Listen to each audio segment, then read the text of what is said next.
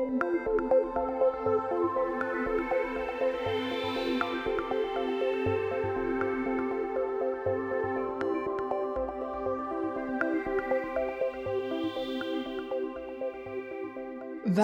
till Ashwa Podcast. I denna podd diskuterar vi en härlig blandning mellan andlighet och utomjordingar. Och vi kommer börja ta in gäster här i podden. Och vår allra första gäst är ingen mindre än självaste Claes Svan. Claes har varit ansiktet utåt för ufo-frågan i Sverige ett bra tag nu. Och han är känd för att vilja veta. Han vill ha fysiska bevis. Men jag som håller på med den lite mer flummiga och andliga delen av ufologin vill höra. Vad tycker egentligen Claes om den mjuka delen av ufo-frågan? Vad tänker han om det här snacket om starseeds? Lever vi i en simulation? Och har Claes själv någonsin sett något coolt på himlen? Eller hur blev han intresserad av allt det här? Ja, det är bland annat vad vi ska prata om i detta avsnitt med Claes Svahn här i Ashua Podcast. Varmt välkomna!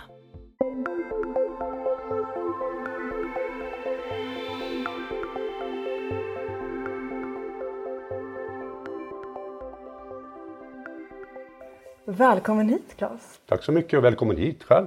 Tack! Vi är hemma hos Claes Ja. idag. Precis. Det, det känns som en ära. Du får komma hit och se Ja. hur du har det. Jättekul att du kom hit. Det känns bra. Ja men tack. Och det här är ju en podd där vi pratar om utomjordingar så jag tror många som lyssnar vet vem du är. Men jag gillar ändå att man går Mm. back to basic. Vem är du Claes? Ja, det är en bra fråga givetvis. Om vi tar en liten summering ifrån starten utan att bli jättelångrandiga. Så blev jag intresserad en gång i tiden när jag var sådär 10-11 år. Och började läsa då om ufo-frågor i tidningen framförallt och i veckotidningar och sådär. Och när jag var 16 år startade jag en förening i Mariestad som heter UFO Mariestad. Och det var 1974. Och det innebar att på allvar började jag intervjua folk som hade sett konstiga saker.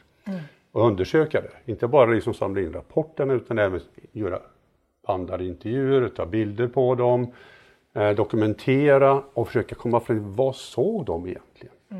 Och på den vägen har det varit. Va? Sen blir jag journalist längs vägen också och jag är naturvetare i grunden. Jag är amatörastronom och eh, det är en väldigt bra bas att stå på egentligen. Man eh, lär sig mycket om universum, man förstår vilka möjligheter som finns och vilka vad vi vet, vad vi inte vet egentligen. För universum är ju enormt och frågorna är ju inte alltid besvarade än Nej. idag. Va? Jag tror vi vet väl ändå ganska lite. Ja, men så är det givetvis. Så. Vi vet så mycket vi kan just nu. Precis. Och det är spännande. Det är ett stort område att utforska. Ja, men det är stort och jag var med och byggde ett eh, amatörobservatorium i Mariestad, där jag är född, som fortfarande finns kvar. Det är ett av Europas, eh, norra Europas största amatörobservatorier. Det heter Bifrost och eh, det är stora teleskop. Där kan man titta långt ut i kosmos. Hur ofta är du där? Ja, nu är jag inte där lika ofta längre tyvärr. Men då på, på 70 och 80-talet, då var jag mycket där och jag är där ibland och håller föredrag. Jag försöker att stödja verksamheten och samla in eh, böcker och sånt och så, som de kan behöva. Många bollar i luften gillar du att ha låter det som. Ja, det var bara en del utav det egentligen. Jag skriver böcker också. Kommer en ny bok nu i mars. En 500 sidor tjock ufo-bok. Ja.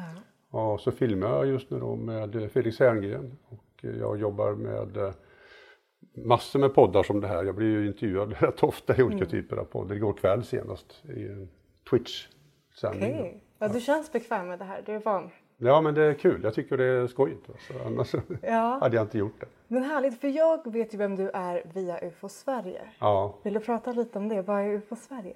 Ja, det är ju lite äldre än vad jag är idag. 1970 startade UFO Sverige och 74 kom jag in i UFO Sverige. Och det är en paraplyorganisation.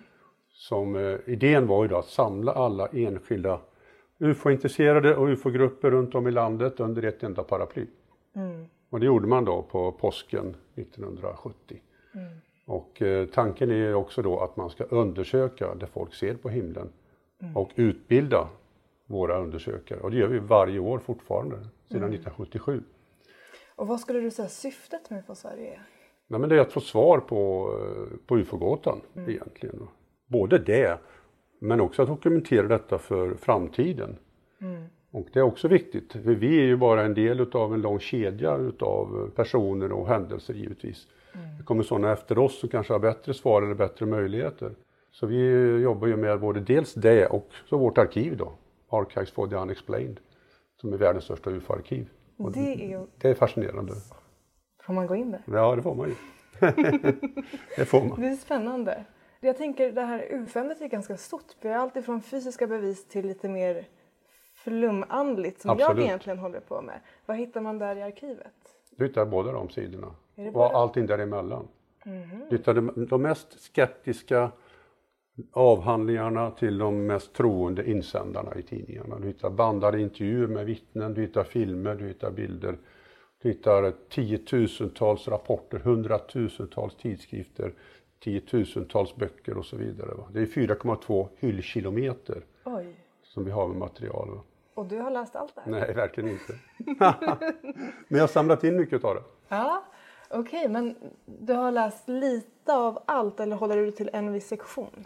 Nej, det är en bra fråga. Kanske man, man blir ofta lite sådär att man hamnar i ett intresseområde givetvis. Mm. Och jag är mer inriktad kanske på just fysiska belägg. Mm. Men jag möter ju hela tiden människor också som har upplevelser som är mer åt andliga hållet givetvis. Mm. Och jag menar det ena är inte sämre än det andra men det är lättare klart att, leta fysiska bevis för att det blir tydligare. Men eh, jag som sagt har ju mött väldigt många genom åren som haft upplevelser som är liksom då omöjliga att ta på. Mm. Men som ändå är för dem då ja, livsförändrande kan man säga. Har du haft någon sån upplevelse? Inte någon sån, jag har ju sett saker som har varit mera fysiska däremot. Då. Mm -hmm. ja, och vad har du sett då? Alltså första gången jag såg någonting, och det var inte därför jag blev intresserad, så jag var intresserad tidigare. Jag stod ute och tittade på stjärnor i Mariestad, med, hade bara en vanlig handkikare tror jag egentligen. Och då kom det en lysande diskusskiva flygande över himlen. Det gick ganska snabbt, mm. men det var ingen meteor eller bolid, sånt känner jag igen. Mm. Och den var lite konstig, men det som hände sen då, många, många år senare, det var mera underligt då, för det var jag och min fru som var ute och åkte bil. Mm. 5 november 95 var det. Och vi satt i bilen, det bara någon kilometer härifrån. Och körde hem då sent på natten från Norrtälje. Och eh, då står det två män vid en busshållplats och ena mannen står och, pekar, andra mannen står och tittar. Mm. Och jag säger till Anneli då, min fru, kan du titta vad de tittar på? Va? Mm. Så hon böjer sig fram och, och kikar då, men hon ser, jag ser bara stjärnor. Det är en mm. fantastisk kväll alltså.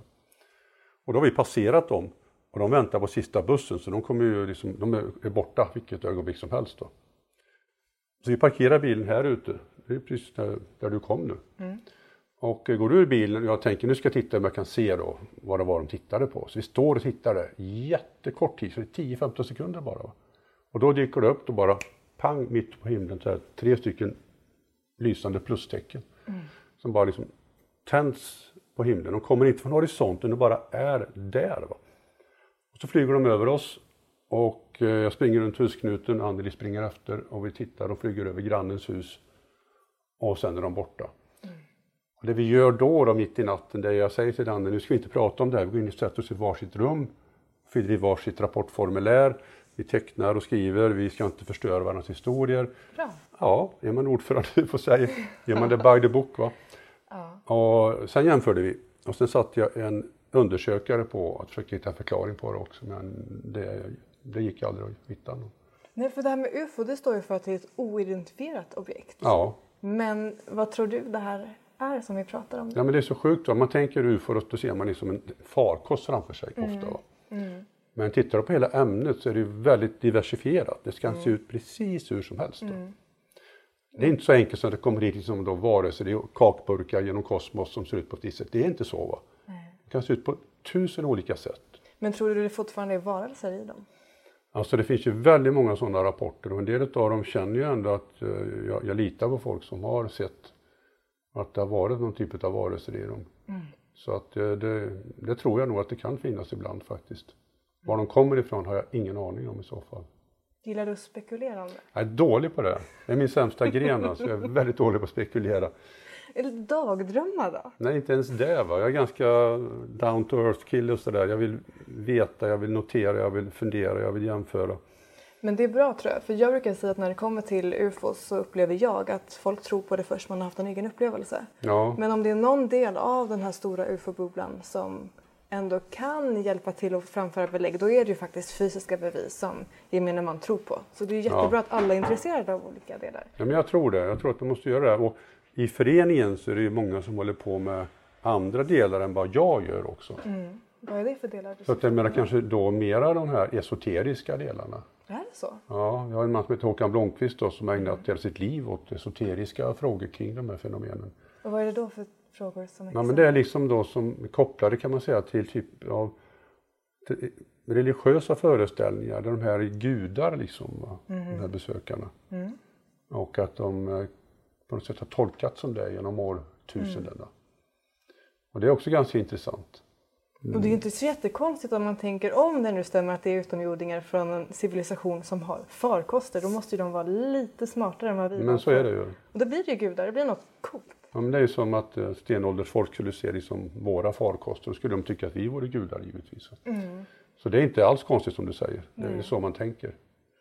Men eh, det som är spännande, jag har ju följt eh, flera personer i årtionden. Eh, Ante Jonsson då, som på 1980-talet då mötte en farkost på en väg i Småland till exempel. Och hans första observation, första han var med om, alltså han var ute och, och körde mitt i natten på väg hem. Och då ser han någonting i ögonvrån, liksom något som rör sig på ett fält, det ser ut som en farkost. Han åker hem, han hämtar kameran, åker tillbaka, då är den borta givetvis. Han kör en bit bort och då plötsligt så, så hänger en enorm farkost över vägen. Han tvärnitar och får sladd och hans bil hamnar i, i, i diket, det är snö i, mitt i vintern. Och sen så får polisen larm eh, om att det står en bil på vägen med en farkost hängande över sig. Det ringer alltså en, en person som säger att han heter ett visst namn, men det stämmer säkert inte. Så det finns ett polisprotokoll på det. Och sen åker polisen dit och hittar Ante sittande i bilen då, fullständigt panikslagen då med armar, eller händerna knutna kring ratten. Och sen är det en lång historia, men han får sen uppleva möten med här varelserna som han uppfattar det. Och resa i deras farkoster. Han åker ut till olika sjöar runt om i, i området i Småland. Får gå ombord på de här farkosterna och resa med dem till olika planeter och så. Och detta är alltså fysiska farkoster Ja, och fysiska resor. ja. Sa han någonting, hur kommer man till andra planeter? Ja men alltså han gick ju bara ombord så plötsligt så var de liksom där, det tog inte lång stund alls. Han såg ju inte riktigt, eh, ja jag menar det gick fortare än vi kan tänka oss. Mm. Men de här varelserna var ju lite absurda då, en av dem åt granris, det kallas för granrisätaren till exempel. Då. Är det därför de var här på jorden? Alltså, Samla det är ju- lite granris. Det är så typiskt ufo-fenomenet det här, va? att det går från det liksom löjligt absurda till det liksom mera tydligt eh, bevisbara, som polisprotokollet där. Va? Vem var det som ringde? Och vad såg den där personen egentligen? Det kan inte ha varit Ante själv, Det kan ha varit en utomjording som stod och åt granris vid sidan av vägen. vem vet? Ja, men han, det här är ett typiskt fall, det pågick i årtionden, han är borta idag. Jag följde honom i årtionden. Och eh, han gjorde de här mötena med jämna mellanrum. Jag fick aldrig vara med. Han fick saker utav dem, han fick apparater. Vad är det här för apparat? Ja, precis. Jag har ingen sån apparat. Jag har en sten däremot som han fick utav dem. Eh, men det hjälper ju inte, för stenen är en ganska vanlig. Snygg, polerad, vacker, men inget utomjordiskt. Är det inget utomjordiskt? Nej, Man har tagit prover på denna då? ja, vi har kollat det. Men, men de här Det hade ju apparaterna hade varit ännu bättre. Va? Men vad är de då? Ja, men de fick han inte visa för mig. Han, han var rädd för att då skulle han tappa kontakten med de här varelserna. Så Mm, förstår jag. trots att vi kände varandra i 20-30 år så då blev det aldrig så. Så han har apparaterna i sin källare? Sen försvann de. De försvann? De försvann efterhand, de tog tillbaka dem och han är borta nu. Och det finns ingenting kvar förutom de här stenarna då som, eh, ja, som inte bevisar någonting, tyvärr. Men du tror på honom? Ja, alltså det är utan tvekan så att det här första polishändelsen, den verkar ju ha inträffat alltså. Det- Och eh, Svår fråga det där, tror jag på honom? Jag menar, jag kände honom ganska väl. Va? Mm. Han lurades ju inte på något sätt på det viset. Han trodde ju själv på det. Mm. Helt klart. Mm. Men han skulle ju kunna bjuda till lite, tänker jag. Men tror du man gör det när det är liksom en fråga, man vet ju att det redan är lite annorlunda i samhället. Tar man den risken liksom? Ja, fast ändå, han gick ut med detta. Det skrevs en bok om honom, han var intervjuad massor med gånger. Mm. Han hade kunnat genom att visa upp en av de här apparaterna och riskerat då att tappat kontakten men ändå en gång för alla visat att titta här, det är ju sant. Men kan man kanske inte samla ihop lite information, för jag har också varelser jag är i kontakt med Ja. som säger samma sak. Att de ger mig datum och säger det här datumet får du gå ut med den här informationen. Ja, Och det respekterar jag ju också, för jag vill ju också ja, vara på good terms. ja. Och jag tänker om det är många som säger så till slut, blir inte det då ett bevis på att så jobbar utomjordingar? Men når man inte en gräns på något sätt, eh, som i ditt fall då, man känner att här har jag fått saker som om jag går ut med detta nu, då kan jag bevisa detta. Okej, så får jag en maskin av dem. Ja, Då det tycker jag. jag. Du ska göra det. Okej, då tar jag den. För det är en så stor grej då. Va? Ja, Då är det inte Ja. bara dig det handlar om längre. Du förändrar Precis. hela världen. Absolut. Det är det jag gillar med den här ufo-frågan, att man kan verkligen vrida och vända på perspektiven. Ja, ja. Och det vore ju fantastiskt att verkligen ha de Mm. bevisen. ja. Men hur vanligt tror du det här är att människor har kontakt med utomjordisk intelligens? Alltså, en sak vet jag. Vi knackade ju dörr UFO Sverige under några år. I först Värmland, Småland, Blekinge, Skåne, Östergötland och Värmland igen. Vi pratade med 1600 svenskar. Och 10 procent utav dem hade sett saker som de inte kunde förklara. Och nästan ingen av dem hade rapporterat det någonstans. Nej. Eh, Men det var inte kontakt egentligen, utan de hade sett föremål på himlen eller det kunde vara allt möjligt, det var hela spektrat. Va? Alltså kontakter, jag känner ju till kanske hundra personer i Sverige som jag har haft kontakt med genom åren. Är detta dokumenterat så man kan läsa någonstans? Alltså jag har det ju här, det är ju ganska känsligt med personer, det, det vet du själv hur det är med det. Va? Men eh, en del jag har skrivit om i mina böcker, men de flesta av dem är inte kända för allmänheten alls. Men samma där, va? De, de, man får ju lita eller inte lita på dem till slut. Men det är inte det viktiga för mig egentligen, det viktiga är att folk upplever det här. Och antingen säger det någonting om hur folk är, eller också hur de här varelserna är. Och båda är ju ganska intressanta tycker jag. Absolut, Ja, det är det ju. Men ni samlar in lite rapporter i UFO Sverige. Ja det gör vi. Hur många rapporter får ni där? Vi får ungefär 300 rapporter om året. Okej. Eh, Är det mycket eller lite tycker du? Vad tror du om mörkertalet? eh, det är ett stort mörkertal. Det säger de här 1600 egentligen när vi knackade dörr. Va? Det är en miljon svenskar i så fall. 10 procent. Va? Kan vi göra en liten shoutout här i podden? ni hela miljonen som har sett Hör någonting. Ja, men det är helt sjukt. Vi har 22 000 rapporter i vårt arki- arkiv kanske. Va? 22 000 rapporter. Och det är en miljon där ute då som har sett saker. Så det, ja de flesta hör inte av sig någonstans. Nej. Förr hade ju myndigheterna också eh, mottagningsmöjligheter, eh, framförallt Försvarsmakten. Och FOA och FOI. Men de har slutat med det, så nu är det ju ingen där som tar emot rapporter längre utan de skickar dem till UFO Sverige i så fall. Så allmänheten vänder sig nästan aldrig, aldrig till försvaret längre, kommer direkt till oss istället. Utav de som kommer till er, hur många förblir ufos och hur många lyckas ni hitta någon annan förklaring? Ja, så det är otroligt få som får beteckningen UFO. Och det beror på att vi har ganska hårda kriterier. Det måste vara två vittnen, eller ett vittne och bilder eller filmer eller radar. Är man ensam enbart, då kan det vara hur bra som helst fallet. Har du inga fysiska belägg så kan det inte bli ett UFO, utan då blir det bara ett fall som vi stämplar som intressant. Men vi kan inte riktigt säga längre än så. Så det kan vara något enstaka fall om året bara. Va? Av dessa. Men eh, Hur många sådana är det som är intressanta då? det är ju desto fler då. Det kanske är ett tiotal varje år som är intressanta i Sverige. Eh, riktigt spännande. Vi har ett fall vi håller på med till exempel utanför eh, södra Stockholms kust kan man säga. En man som är ute i, ett, i en båt och så verkar det som det kommer upp ett klot ur vattnet. Han är inte riktigt säker på om det bara är där eller om det kommer upp ur vattnet. Och så bara börjar det röra sig i zigzag då, större och större zigzagbågar innan det försvinner. Det går jättefort där. Det går på 4-5 sekunder kanske. Sådana fall är ju intressanta, men han är ensam, han har ingen kamera, han kan inte dokumentera detta. Så det kan aldrig bli ett UFO, men det är ett superintressant fall givetvis. Ja, för de jag har pratat med som har sett någonting, de är ofta själva. Ja, det, vi var ju två då, som tur var. Lucky you. Lucky me. Men eh, de flesta är ju ensamma faktiskt, det är som du säger. Och det, om det är en slump eller inte vet jag inte, men det finns ju ja, ett fall uppe i Moskojärvi jag arbetade med under en längre tid.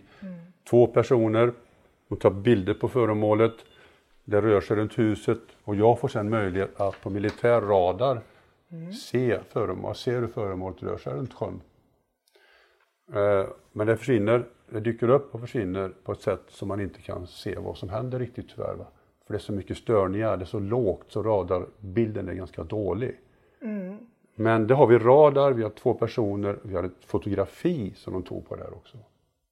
Aha, Så då blir det lite bättre. Då är, det är ett ufo-fall. Spännande. Ja. Vet du vad jag, samtidigt som jag lyssnade på dig måste jag säga, jag blev väldigt glad av att se dig. Du är väldigt entusiastisk när du pratar om det här. tycker jag är kul. Ja, så jag tänker, vad gjorde ändå att du var intresserad av himlen från början? Så jag var en liten pojk va, och jag växte upp i rymdålderns eh, kanske största, den mest spännande delen av rymdåldern, 1960-talet. När Apollo-projektet och man skulle resa till månen och allt det här. Så det var ju nästan omöjligt att inte bli rymdintresserad. Det var ju så. Jag är född 58 och menar 69 när landade på månen var jag 11 år, så det minns jag ju väl. Va? Delade du detta intresse med någon vän?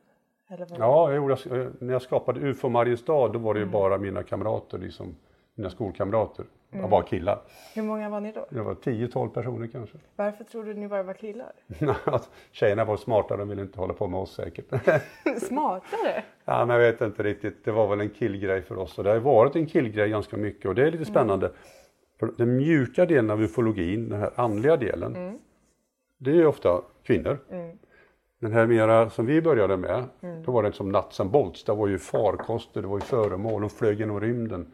Ja, Hade ni sådana rapporter då redan? ja det, hade vi. det var samma typ av rapporter då som det är nu. Vad var den mest spännande sån rapport? Alltså det lustiga var att den första rapporten jag undersökte, den lyckades jag ju knäcka. Jag var 16 bast och ingen trodde ju egentligen på. Vi var ute i alla tidningar och förklarade det här. Och det är lite spännande ändå. Den hände den 12 augusti 1974.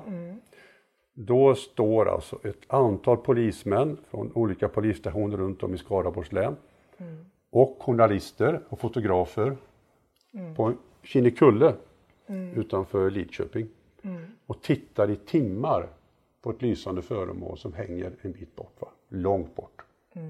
De tar bilder på detta, det skrivs stora artiklar i varenda tidning nästa dag. Va? Och jag var ute den kvällen också, Såklart. i Mariestad.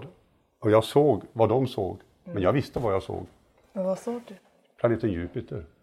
Och det var helt sjukt, va? för de ritade bilder alltså som det var som cigarrformat föremål med stort ljus i mitten, men de såg ju inte cigarren egentligen.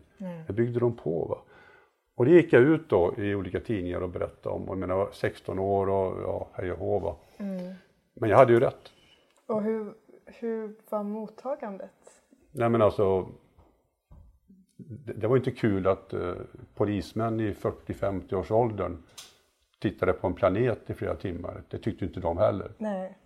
Och, eh, men tittar du på bilderna, man ser ju stjärnorna runt omkring föremålet. Ja. Så kunde jag ju se att det var exakt samma stjärnor som var runt på den bilden jag tog av Jupiter den kvällen.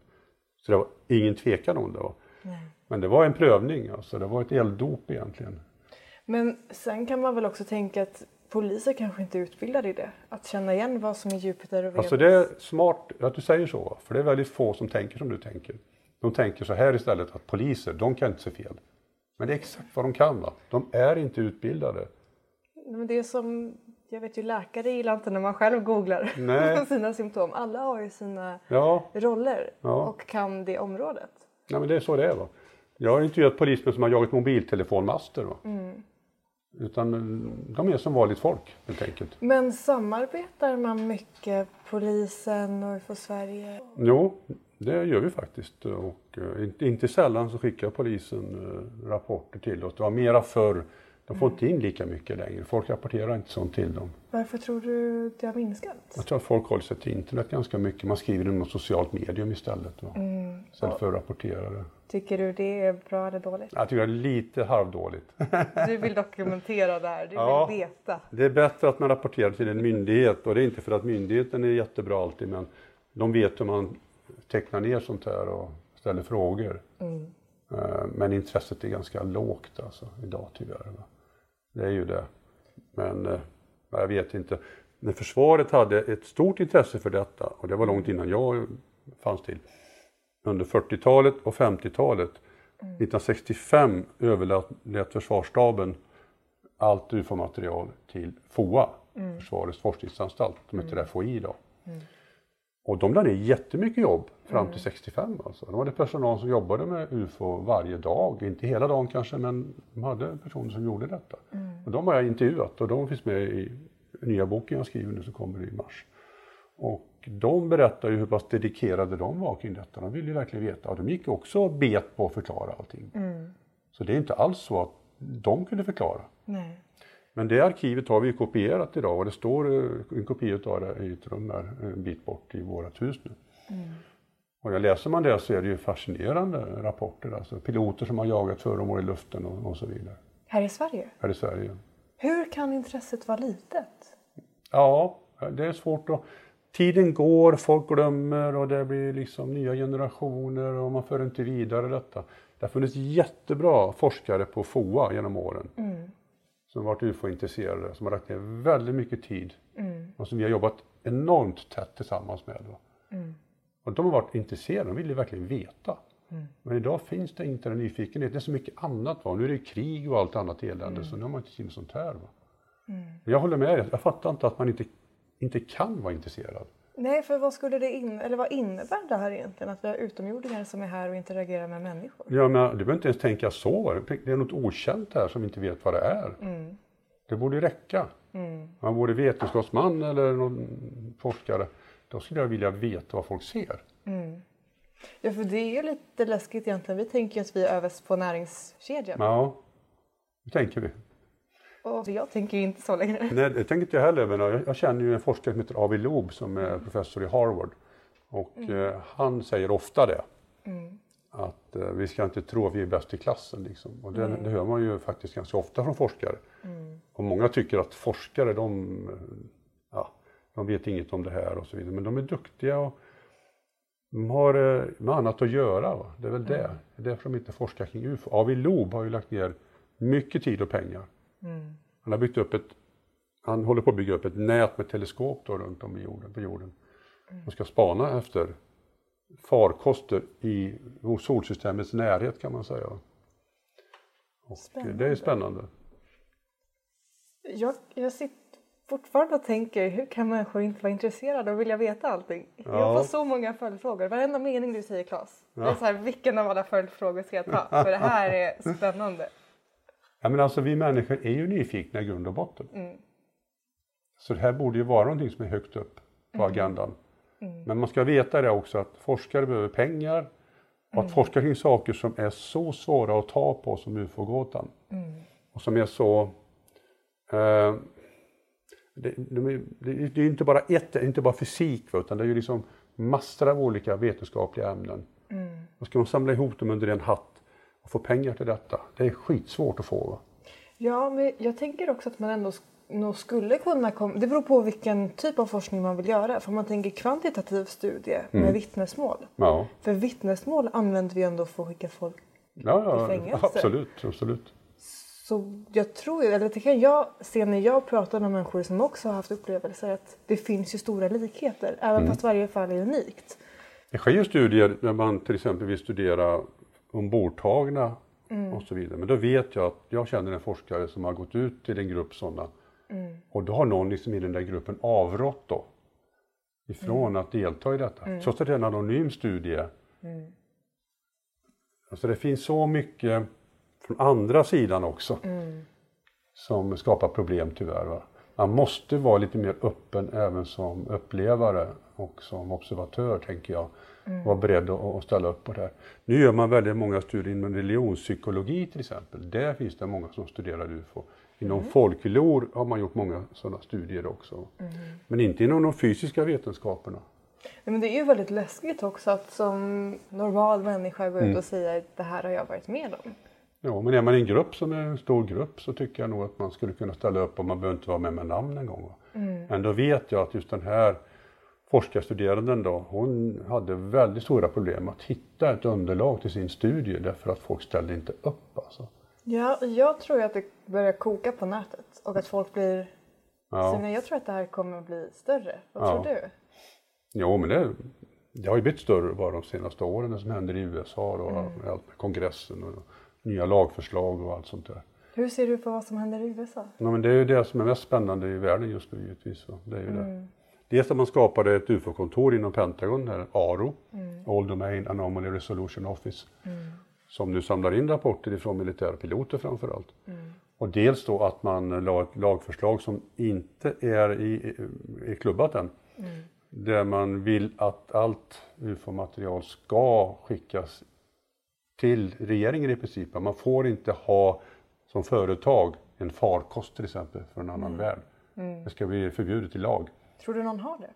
Alltså det påstår ju David Grush då, den här mm. visselblåsaren. Han säger ju det, att mm. det är så. Tror du det? Jag tror väldigt lite. Jag vill veta. jag är dålig på att tro. Men David Grush känner ju ändå att han är värd att ta på allvar. Mm. Och det är det viktiga. Men mm. hans källor, Grush är ju en andrahandskälla. Mm. Hans källor som är ungefär 40 personer, de måste ju fram mm. och berätta. Mm. Då vet vi ju i så fall. Va? Men det här lagförslaget då, den delen har ju stoppats av två republikaner mm. som har sagt att eh, nej, nej, vi vill inte att uh, de här företagen ska tvingas lämna ifrån sig sina grejer. Mm. Och de republikanerna har ju fått stora pengar ifrån Lockheed Martin, ett av företagen till exempel, som har pikats ut som mm. möjligt. Och det är ju inte så bra. Nej, vad vill du ska hända här? Nej, men jag vill ju att, att amerikanska kongressen ska ta det här på allvar och kalla in de här vittnena verkligen. Mm. Och ställa dem och säga att nu får ni berätta. Ni, ni blir inte dömda för någonting. Va? Mm. Men är inte det en liten risk om de med sina professioner, jag tänker Tidigare har det varit att om man säger någonting knäppt så kanske man blir helt utmålad. Som ja, men är man 40 pers så har man ändå lite bakom sig. Va? Du tycker 40 då? Ja, det tycker jag. Då, då, där, där går gränsen. Om ni är 40 då klarar ni er. Vi ska hitta en grupp på 40 personer som ja, vill snacka. ungefär det är så. Bra. okay. Men haken är ju den då att ja. som alltid handlar det om pengar. Mm. Eh, och om jag nu som ett stort företag i USA mm. skulle ha tillgång till en mm. farkost från en annan värld mm då ligger det enorma pengar i att kunna undersöka den här farkosten och använda tekniken mm. för att bygga egna grejer. Mm. Jag menar, det finns ju givetvis miljarders miljarders dollar i det. Mm. Och då vill man inte lämna ifrån sig detta mm. till någon luddig regering. Va? Mm. Utan du vill ju självklart tjäna på det här så mycket det någonsin går. Och där tror jag att uh, haken är. Va? Det är mm. där är problemet. Där mm. bromsar det. Men nu ställer jag frågan igen. Tror du att det är något företag som har det här? Alltså, om du hade ställt frågan för ett år sedan hade jag varit mera tveksam. Idag känner jag att jag är mindre tveksam. Mm. Att det skulle kunna vara så. Mm. Trots allt. Men jag vill ändå ha korten på bordet. Jag vill kunna känna lite säkrare att det är någonting på riktigt. Uh. Men dörren är öppen tycker jag. Mm. Spännande, men på tal om korten på bordet, hur ser du då? Jag håller på med den absolut flummigaste delen okay. av ufologin. Ja. Har du hört begreppet om starseeds? Ja, det har jag gjort. Vad tycker du om det begreppet? Alltså, det är ju flummigt så tillvida att det är väldigt svårt att ta på. Väldigt. Ja. Utan det är väldigt mycket en inre egen övertygelse det bygger mm. på. Mm. Och det är väl fine. Um, och det är intressant att, att lyssna på. Mm. Och det är mm. intressant om många upplever samma sak. Och man kan verifiera också att de här olika versionerna, mm. ja, oberoende av varandra, mm. kanske kan vara med om, om samma saker. Jag måste säga att du svarar väldigt ödmjukt Claes. För hade någon ställt den frågan till mig för två år sedan. Ja. Då hade jag sagt, vad är det för knasigt? Nej men alltså, vi, dels är vi människor väldigt mer komplicerade än vad man kan tänka sig. Vi vet väldigt lite om hur vi faktiskt fungerar både här inne och här inne. Va? Mm. Så jag är ganska ödmjuk när det gäller uh, människors upplevelser. Mm. Sen är det ju väldigt otillfredsställande att bara få historier. Eller hur? Ja, Men det känner jag, för det, jag baserar ju mitt arbete på vad jag upplever att andra varelser visat mig. Ja. Om dimensioner, tid, rum, Ja. parallell existens och däribland att vår själ är ett medvetande. Så precis som vi utvecklas under vårt liv här på jorden så kan då medvetandet samla på sig upplevelser genom en parallell existens. Mm. Och för mig tycker jag det där är jätterimligt efter att ha fått det förklarat på det sättet. Eh, genom telepatiska bilder och sånt här. Ja. Men däremot läser jag om Starseeds i vilken andlig bok som helst så känner jag jag håller med men till och med jag låter, tycker det låter flummigt. så jag, tycker, jag är fascinerad över hur ödmjukt du svarar det här Claes. Jag satt och pratade med en person i flera timmar som säger att han ingår i ett råd på 12 personer som styr galaxen. Han reser egentligen varje natt dit. En svensk kille. Jag tror att vi alla reser varje natt i vårt medvetande i galaxen. Har- Jag tror alla har... Jag, tänk, jag tror att alla kommer från samma... Det här, nu är det tro vi pratar om. Ja, verkligen. Ditt favoritämne. Ja, absolut. Tro. Men jag, tänk, jag tror på den här teorin att alla är... Det är, någon, det är någon intelligent kraft som har skapat allt det här. Mm. Och vi är ju ändå lite intelligenta även om vi kanske inte är högst upp på näringskedjan. nej, Vi har ju ett medvetande som är otroligt coolt. Mm. Och det kan vi inte, vet vi inte allting om ännu. Vi har ingen aning om hur coolt det här är egentligen. Vi har inget facit, inget att jämföra med utan vi vet bara hur vi själva är. Va? Vi kanske är jätteocoola egentligen. Vi kanske är väldigt dåliga till och med. Ja, vem vet. Men jag tycker det är jättefint att du säger att man respekterar det. För jag tror att allas med, det här medvetna Ja. som är igång och registrerar så mycket under dagtid. Jag tror inte det pausas under nattetid. Jag tror att det far och flänger lite vart det vill. Ett rikt inre liv. Och det är väl jättekult om en sån person kan komma med information för kan han bevisa grejer? Ja. Om han med information kan, kanske kan förklara någonting om dimensioner eller Jo, men jag skulle älska det. Va? Ja, men jag vill inte gå till Konsum och tänka vad fasen om mjölken kostar. Det känner jag efter. Ja, den kostar 11,40 idag. Jag måste faktiskt veta det. och Jag måste också veta hur mycket pengar jag har för att kunna köpa den här mjölken. va. Eh, så För mig räcker det inte med att man känner och upplever bara. Det är intressant. Det är det. Men jag vill gå ett steg till. Ja, det köper jag helt och hållet. Ja, Men jag vill ändå ge dig en eloge för att du är så öppen. ja vad snäll du. Man blir ju det med åren också kan jag tänka. Eh, Jag har hållit på, det är ju 50 år alltså nu i år då. Som jag har ägnat mig åt det här. Varje dag Ja. i princip. Faktiskt. Och det tycker jag, för jag, baser, alltså jag, min tro kommer ju från det jag har varit med om. Ja, Igen, hade jag läst om Starseeds utan att ha varit med om det jag har varit med om, då hade jag... Mm. Men efter att ha haft vad jag upplever då varelser som har förklarat begreppet för mig. Och sen då, dessutom får jag motivation då i ett nytt perspektiv på det som vi bygger vidare på det. Då blir det en ytterligare källa till flummet. Så får vi se när det är tillräckligt många källor. vart kommer de här ifrån då? Kan man säga det? Kan du svara på det? Eller är det liksom... Det skulle jag säga Arcturus. Ja. Okej. Men det är fler. Men absolut Arcturus Ja. främst. Mm. De vet jag lite om. Ja. Eller tror de. Okej. Hur är det där? Ja. De måste du ha läst om, Claes. Ja, ja, absolut. De flesta brukar prata om, eh, pratar om Zeta Reticuli, pratar om eh, Plejaderna och ja, det finns ju många man pratar, pratar om givetvis. Ja. Jag träffade ju Whitney Strieber, känner du till Whitney Strieber? Alltså, Det här, är, det här vet ju inte folk, men jag har jättedålig koll på kändisar av Ja, ja, okej. inklusive in och utförvärv. Och det var lite poängen också, för att när jag började ha de här upplevelserna då sa de läs inte andras. Mm. Nej. Mm. Du måste få intrycken av oss först. Så att jag skulle vara tillräckligt stark för hur kan jag veta allt det här innan jag har börjat läsa någonting. Mm. Ja. Och därför, jag har, jag har inte kommit så långt än. Nej, så okej. please enlighten me. Nej, men Vem det var inte meningen så heller. Jag tänkte bara för att Nej, men... han är en väldigt komplicerad person. Jag mötte honom i slutet på 80-talet första gången. Jag träffade honom nu igen i, i San Francisco för ett par månader sedan. Han skrev en bok som heter Närkontakt.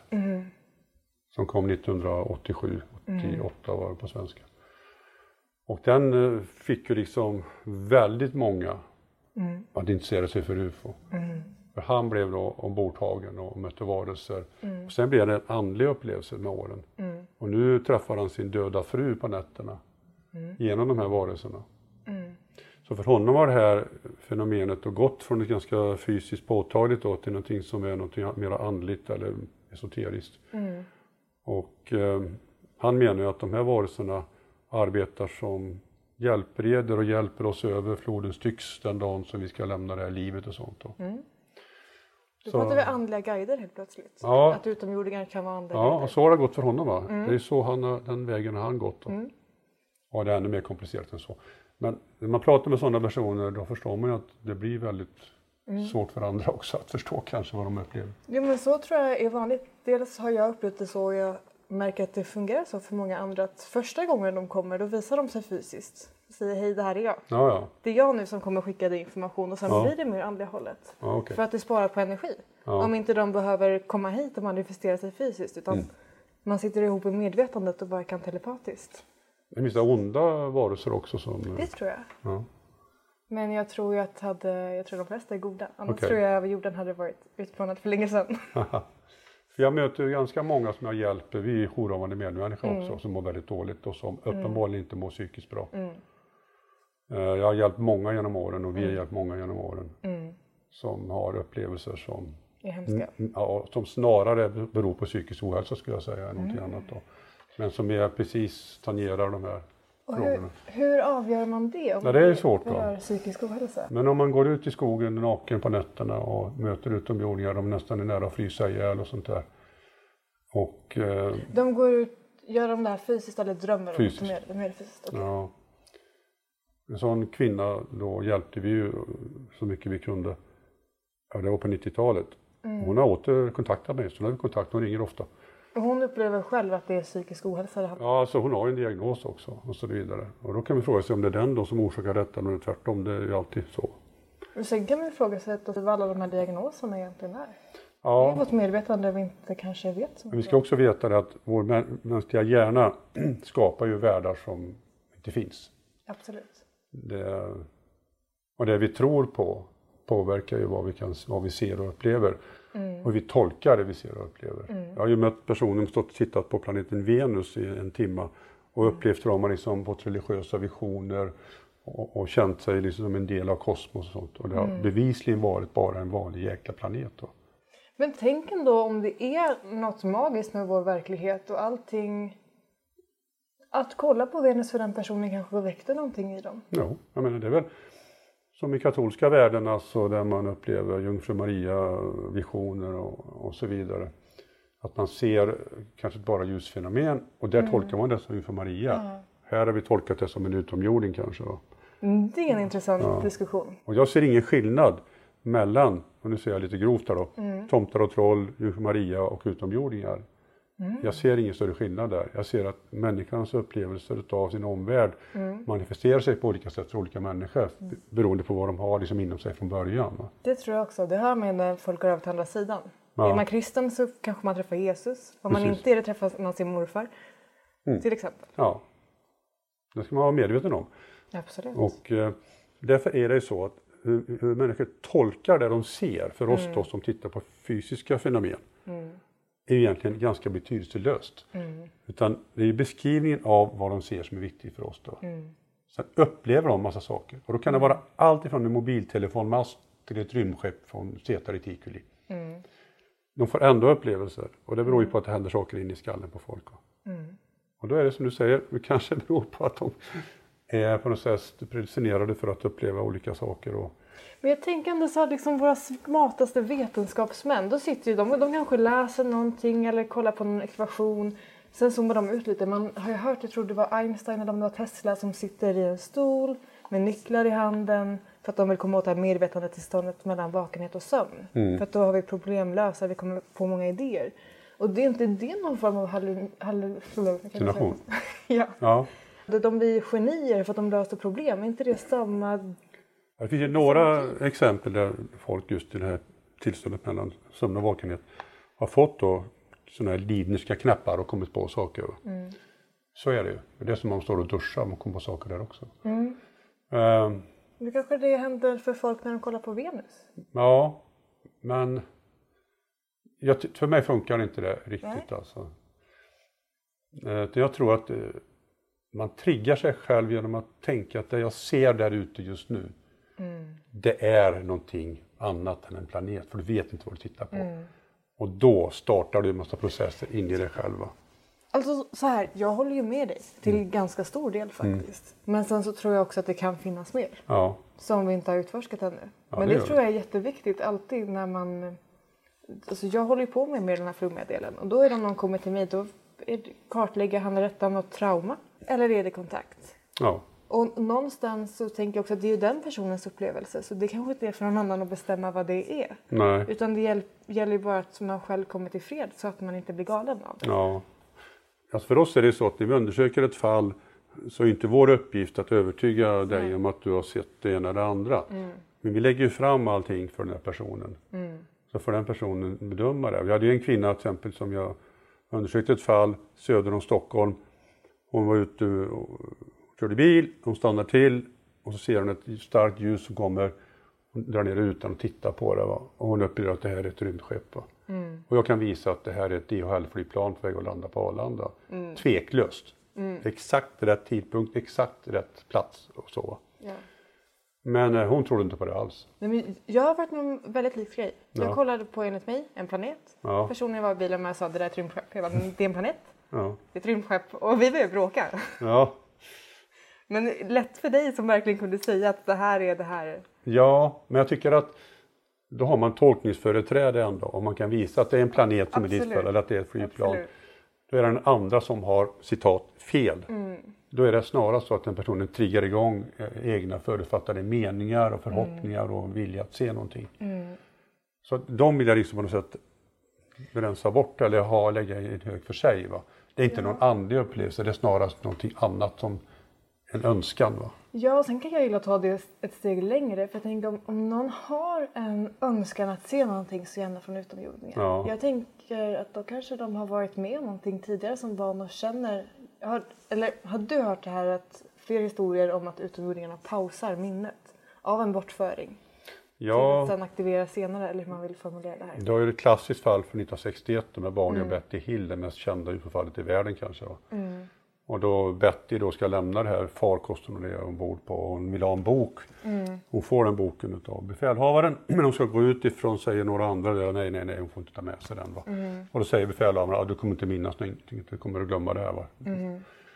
Men hon säger mm, Betty då, jo då jag kommer visst komma ihåg det här. Mm. Eh, och eh, under hypnosen då så berättar de ju, hon och, och Barney då, om, om sin upplevelse. Mm. Den historien är mycket mer komplicerad. Och det är alla historier. Mm. Absolut. Nu, är vi bara, nu pratar vi bara om den så smalt. Va? Ja. Den är så här bred. Yes. Jag har träffat Betty, suttit hemma hos henne och Mm. pratat om detta. Och jag är inte alls säker på att allt gick till exakt på det sättet. Men det spelar ingen roll. Eh, pausade minnen eller att de inte ska minnas när man har haft med om det. Visst, det, det har ju förekommit i långa tider vad det gäller Mm. UFO. Det kan ju vara en sån grej att man känner att man har någon form av kontakt och så gärna vill. Eller vad tror du den här önskan kommer ifrån att man så gärna vill se? Jag tror att dels så vill ju människan inte vara ensam. Vi är ju ändå fl- flockdjur. Va? Eh, Att, att vara ensam i kosmos är ju en lite tråkig känsla. Tror jag i grund och botten. Vi vill nog gärna ha sällskap där ute. Och sen är det ju så att idag är det ju inte knepigt längre att prata om UFO på det sättet som vi gör. På 70-talet så var det ju konstigare Absolut. faktiskt. Va? Så att det har blivit legitimt att göra detta och det gör att man har lättare också att tro och hoppas och, och, och kan till och med se saker som man egentligen inte ser till och med. Men vad tror du de grejerna är som vi säger att vi inte ser? Vi ser ju dem. Ja, men om du står, har en grupp med flera personer och en person är starkare än den andra, än de andra. Och det har vi sett många exempel på. Va? Till exempel Kinnekulle-fallet som jag berättade om 74. Då står det en person och pekar och säger så här. Va? Men ser ni inte fönstren? Ser ni inte farkosten? Jo, säger de andra. Men det fanns inget sånt att se. Nej. Det gjorde inte det. Nej. Men de såg det till slut ändå. Va? Vi människor nivellerar, vi blir lika som gruppen. Vi hatar att sticka ut, vi hatar att vara de som eh, svarta fåret eller de som har avvikande meningar. För det blir jobbigt då. Mm. skulle argumentera. Därför försöker vi tycka som alla andra. Därför går vi med i olika partier, i olika föreningar, i olika klubbar och sånt. Och där vi tycker Sökare. samma sak. Va? Ja, absolut. Okej, då diskuterar du fysisk syn. För jag tänker så här inre visioner Ja. också. Alltså inre visioner har ju funnits i alla tider och- men har ju inte tolkats som utomjordingar. Nej. Det har vi sett ett modernt sätt att tolka religiösa visioner på egentligen. Det betyder inte att vi har rätt idag. Vad är religiösa visioner då?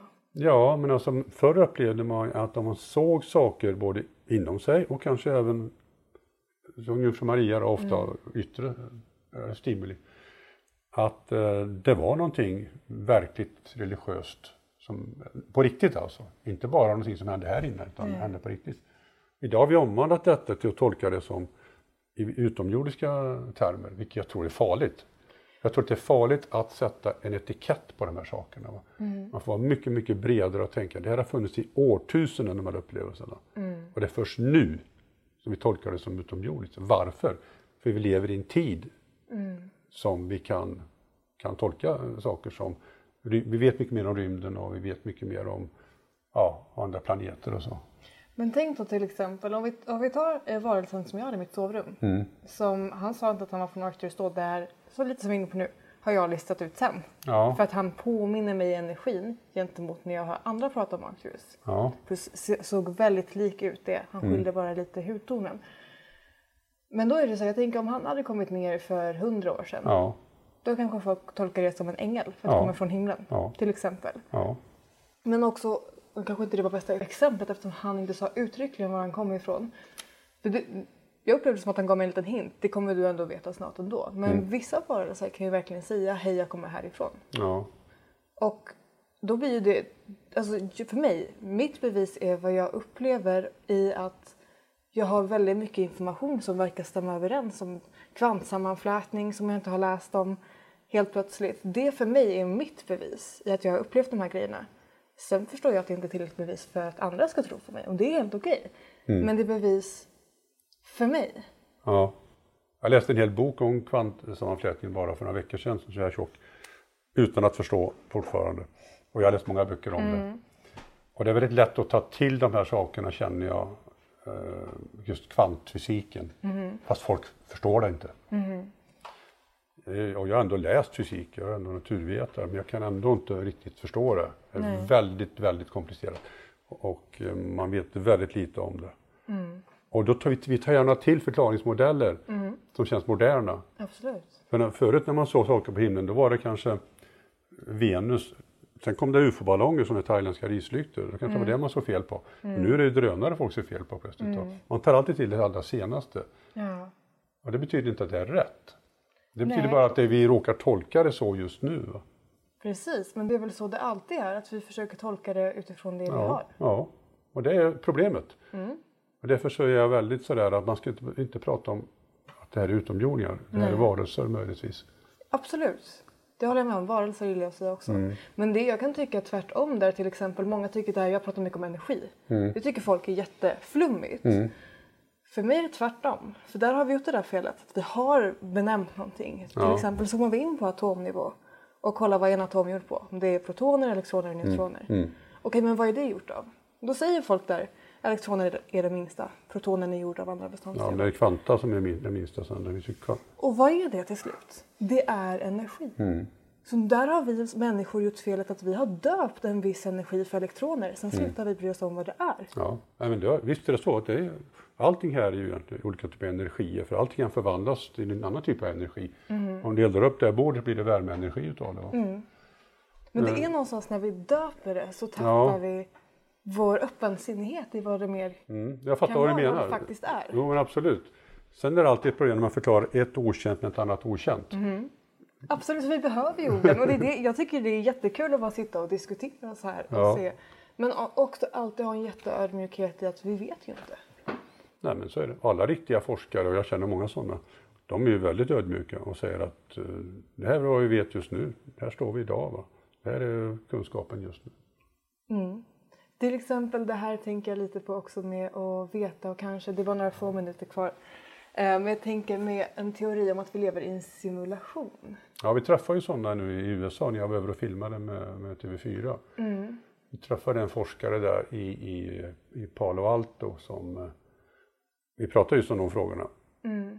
Men det är ju egentligen en fråga som det leder ingen vart då. För om vi nu gör det så kan mm. vi inte visa det, vi kan inte bevisa det. Tänk om vi kan det snart? Ja men det går inte. Va? Lever vi i en simulation så kan vi nog inte bevisa det. Då, de har byggt, någon som har byggt simulationen och då kan de liksom, då kan någonting stänga av oss eller något annat, då är det kört. Vad tror du vi lever i för värld? Nej, jag tror vi lever i en, inom citat väldigt vanlig värld som är väldigt ovanlig i sig. I en simulation där vi tror att det är en vanlig värld? ja, jag menar, men jag tror att vi lever i en fysisk värld som har olika typer utav, för oss idag, okända delar givetvis. Mm. Det är så mycket kvar att upptäcka. Jag brukar säga att vi står på toppen av, av ett berg, så ligger vi foten av en bergskedja mm. som leder in i framtiden. Mm den kunskapsnivån kommer ju att öka. Vi vet mycket mer om hundra år och om tusen år. Mm. Givetvis. Men då är det lite svårt där när det är farligt att bestämma vad det är vi ser. Vi vill, vi vill förklara det. Ja, vi vill men förklara. vi ska vara öppen, vi vill veta. Man ska ha ett öppet sinne. Man ska vara öppen men inte en svängdörr. Är man öppen så måste man också ha kunskap. Va? Absolut. Det hjälper inte att vara öppen om man inte vet någonting. Nej. Då blåser det rakt genom skallen bara. Är det något du vill avsluta med nu i den här diskussionen och intervjun? Nej, jag tycker det är viktigt att man tar de här fenomenen på allvar. Mm. Och att eh, även vanliga forskare ägnar sig åt dem. Att det inte bara är liksom då religionsforskare som framförallt har visat intresse idag. Mm. Utan att även andra typer av forskare går in i ufo-fenomenet och studerar både de som upplever saker mm. och de som ser mera fysiska fenomen. Mm. Och att det här eh, tas på större allvar mm. än vad man kanske har gjort genom åren. Det önskar jag. Alla delar? Alla Även delar. Det flummiga. Ja, Absolut, även det flummiga. För det, här, det är en del, allt det här är en del av ett stort fenomenkomplex. Mm. Så är det. Det blir spännande. Vi hade kunnat prata mer Claes. Ja, säkert. Men det blev lite gott och blandat. Tack ja, snälla för att du ville vara med. Tack så mycket, det var kul. Sådär hörni. Det här var avsnittet med Claes Svan här i Ashwa Podcast. Såklart så finns det väldigt mycket mer perspektiv vi skulle kunna vrida och vända på här. Men jag tycker att det är härligt att trots att vi tycker olika kan man ändå föra ett samtal och diskussion kring ämnet. För som ni redan vet så är detta ett väldigt, väldigt stort ämne. Och jag tror att det är viktigt att vi alla pratar om det. Och nu, som alltid, om du har tyckt det här avsnittet var intressant är du hjärtligt välkommen att dela det med andra. Och också, om du har några frågor som du vill att vi diskuterar i podden kan du ställa dem till oss på Instagram där vi högst upp i vår profil har ett inlägg fast i profilen allra högst upp där man kan ställa frågor till podden. Och nu inte bara då ställa frågor utan där kan ni också tagga eller nämna en specifik person som ni tycker att vi ska bjuda in till podden. Utöver det så vill jag tacka dig så mycket för att du har lyssnat och önska dig en fantastisk vecka. Ta hand om dig.